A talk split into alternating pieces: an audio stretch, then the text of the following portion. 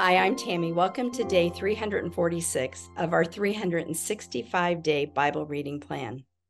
Today's reading is titled Last Days. We'll be reading 2 Timothy chapter 3 verses 1 through 17 in the New Living Translation. You should know this, Timothy, that in the last days there will be very difficult times.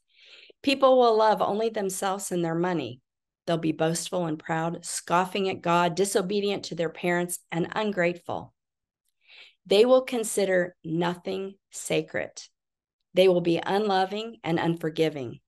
They will slander others and have no self control. They'll be cruel and hate what is good. They will betray their friends, be reckless, be puffed up with pride, and love pleasure rather than God. They will act religious but they will reject the power that could make them godly. Stay away from people like that. They are the kind who work their way into people's homes and win the confidence of vulnerable women who are burdened with the guilt of sin and controlled by various desires.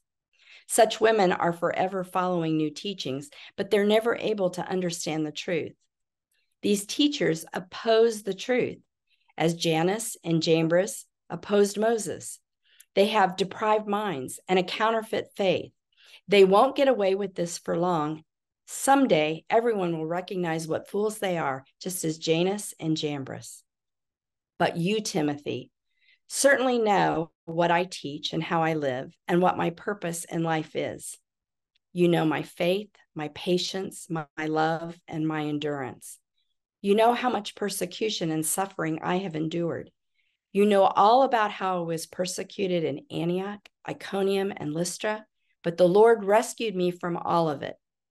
Yes, and everyone who wants to live a godly life in Jesus Christ will suffer persecution. But evil people and impostors will flourish. They will deceive others and will themselves be deceived. But you must remain faithful in the things you've been taught. You know they are true, for you know you can trust those who taught you. You have been taught the Holy Scriptures from childhood, and they have given you the wisdom to receive the salvation that comes by trusting in Jesus Christ. All Scripture is inspired by God and is useful to teach us what is true and to make us realize what is wrong in our lives. It corrects us when we're wrong and teaches us to do what is right. God uses it to prepare and equip his people to do every good work.